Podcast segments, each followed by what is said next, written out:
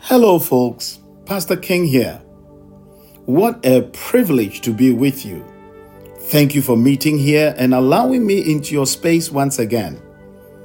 I don't know about you, but sometimes I wonder why God chose me. I believe you do wonder the same too, don't you? Paul writes in 2 Corinthians chapter 4 and verse 7, he says, We have this treasure in earthen vessels that the excellence of the power may be of God and not of us. Today, I want to address the subject imperfect but chosen. Imperfect but chosen. I am chosen, meaning I am the man for the job. Nobody can do what I do like I do it. That is why you shouldn't be jealous of anyone. You cannot be copied, you cannot be mimicked, you cannot be duplicated. You have your own anointing and your own unction. You do not have to compete with anyone because you are uniquely crafted by God and He chose you. Others may be more educated, more qualified, more attractive, better built.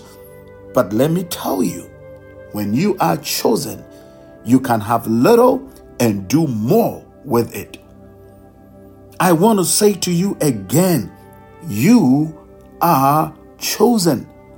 You are pre cut, predestined, predetermined to fit into a space in history that nobody else can fit. You see, the vessels may be imperfect. Yes, I get it. The vessel may be imperfect. I want you to hear me well. The vessels may be imperfect, but God's call is always perfect. Personally, I have always been strong in some areas and frail in others. Sure about one thing while worried to death about another. And I know you probably have been too. Yet, in the midst of this paradox, He called us, He chose us, He anointed us, and blessed us for His glory. As the Apostle Paul said, that the excellence of power may be of God and not of us. It will not be a big deal when I see Arnold Schwarzenegger bring down a giant, but it sure is a mystery to me when a David brings down a Goliath. This proves that the excellence of the power is not of man, but of God. To use us is like painting a Picasso on an inexpensive canvas. In the midst of it all, God does his best work with inferior materials. God writes straight with crooked instruments. Don't worry if you faint sometimes. The best of men would faint if they did not receive grace from God. And that grace has helped us out, helped us on and will help us even to the end. Many of us are emancipated but incapacitated. Friend, you have been saved, set free, delivered, and redeemed. So you can go ahead and show the world what the grace of God can do. We are mere clay, earthen vessels but inside us are heavenly treasures. Now lift up your head, move forward, and let the world know that God is doing his best work and he's using inferior materials like you and I. We are weak clay vessels, pottery that can be broken, yet that's his choice. So you see, if you are broken, you are a prime candidate for the Master's partnership. The day I read that He chooses the useless things of this world to confound the wise, I knew I qualified for the task. And by the way, the world does not need gifted men outwardly empowered. The world needs broken men and women inwardly transformed. The vessels God chooses and uses are always according to his sovereign will and plan. Jesus called 12 men to be with him so he can make them and send them out. He said, Follow me and I will make you. Those called were not consulted beforehand, nor did he seek anyone's advice or opinion regarding the qualifications of those he was to call. Ladies and gentlemen, God is still calling many of us to become vessels for his use. He knows all there is to know about you, and he loves you regardless of yourself. Unfortunately, many of us have become prisoners of our past.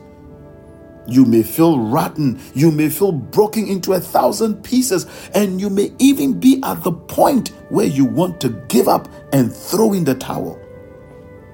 However, I want you to know that we are not our experiences.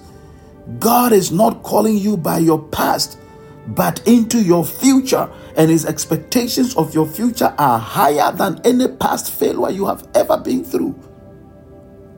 God's perception of us will always overshadow our brokenness and our past failures. Jeremiah was undecided and unwilling to accept the call of God upon his life. He hesitated as he looked at the wickedness around him and within himself and the work before him. He was certain that God had made a mistake. Ladies and gentlemen, when it comes to working for the Lord, there is a sense in which none of us is really qualified. Paul, the great apostle, as he pondered the responsibilities of ministry, said in Second Corinthians chapter 2, verse 16, he said, And who is sufficient for these things?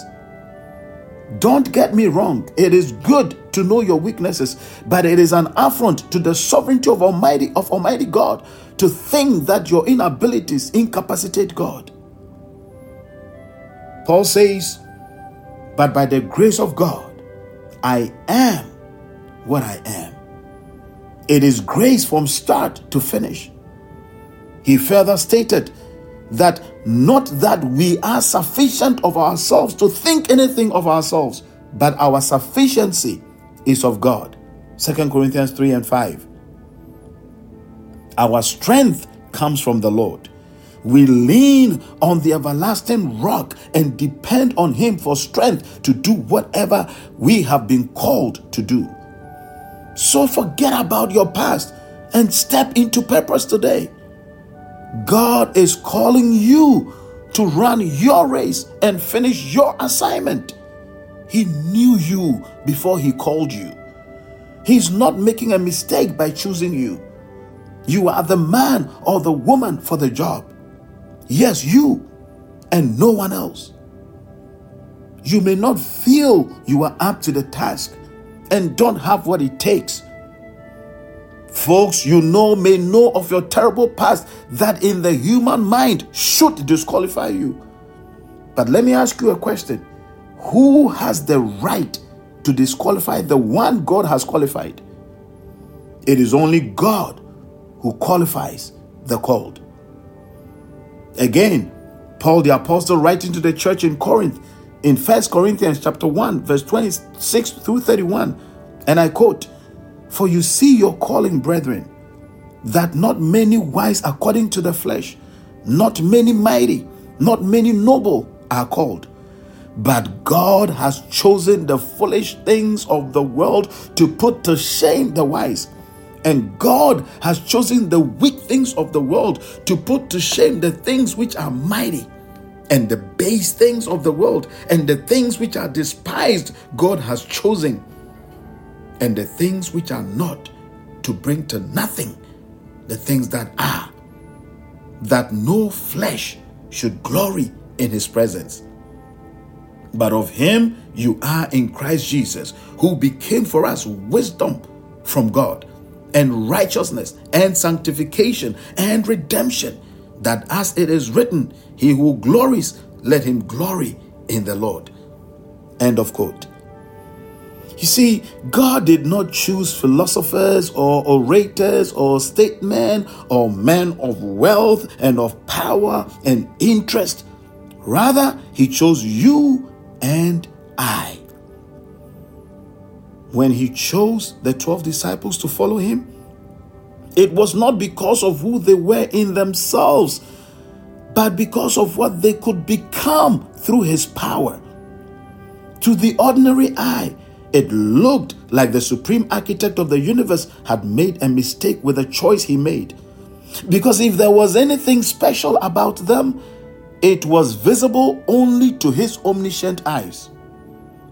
Well, is it not true that he alone knows what is in man?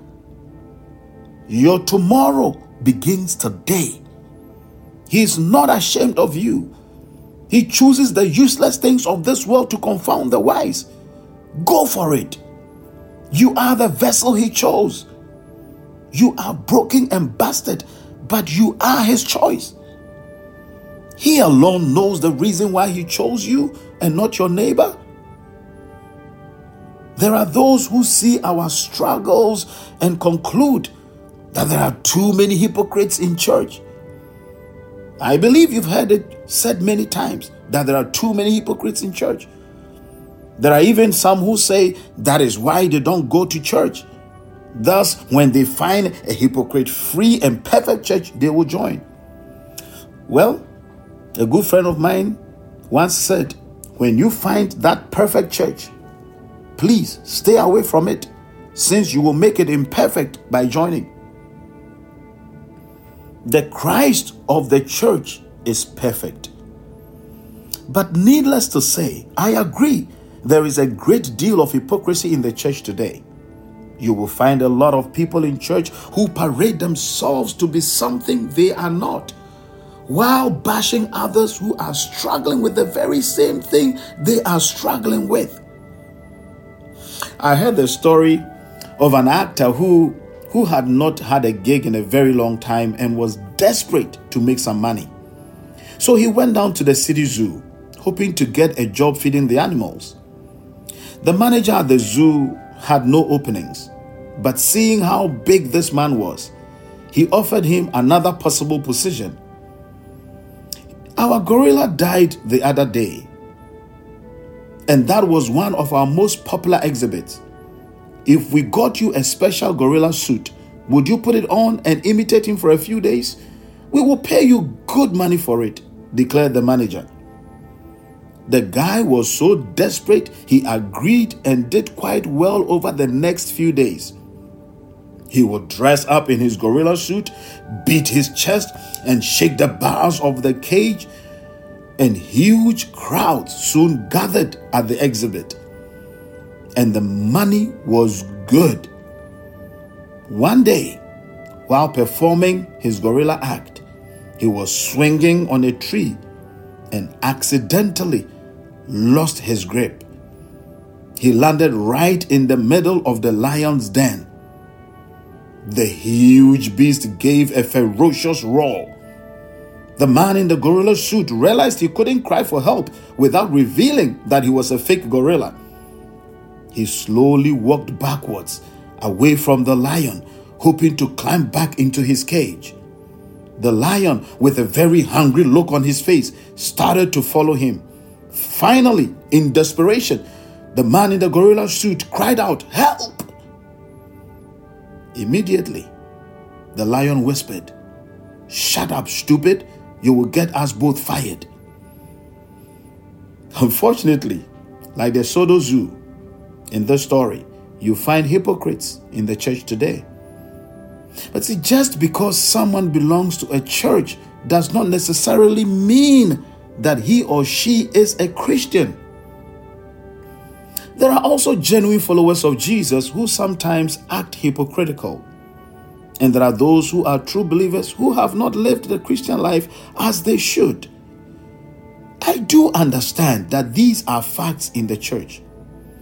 We all have our struggles. The issue is the hypocrisy attached to it. I personally think all Christians should wear a sign around our necks that says under construction. That is what we really are a work in progress. Remember, we are earthen vessels and He is not through with us yet. I encourage you, fellow pilgrim, do not get discouraged when you hear such things, for when we appear in glory, we will be like Him. However, at every opportunity given, let your light shine before men that they may give glory to your King. The apostle Peter said in 1 Peter chapter 2 verse 12, he said having your conduct honorable among the Gentiles, that when they speak against you as evildoers, they may, by your good works which they observe, glorify God in the day of visitation. There is one thing I know Jesus did not say, which is, Follow my people. Rather, he said, Follow me. He will never be a hypocrite. He will never be inconsistent. He will be all he promised to be in our lives. Listen to me, friend. You are imperfect but chosen. There are those who do not want to hear this. There are those who do not want you to hear this truth so as to keep you in bondage and oppressed. Some even do not want you to be strong because they are parasites of your weakness. They constantly want to remind you of your mistakes and how you are not good enough for the assignment. Don't entertain people who enable your weakness. You are a victor, not a victim. Yes, I know you are imperfect, but I remind you again, He chose you in spite of you. You are imperfect, but you are chosen. Before I sign off, I would like to make a simple request of you. If this content has been a blessing to you, please subscribe and share it with your friends and family so that you and I together can be a blessing to them. And if you are ever in the Twin Cities area of Minnesota, come by and visit us in person at Christ Covenant Chapel, located in Brooklyn Center at 5452 DuPont Avenue North. You may also connect with us at Christ Covenant Chapel on Facebook, on Instagram, and on YouTube. Until next time, I will see you at the top. Shalom.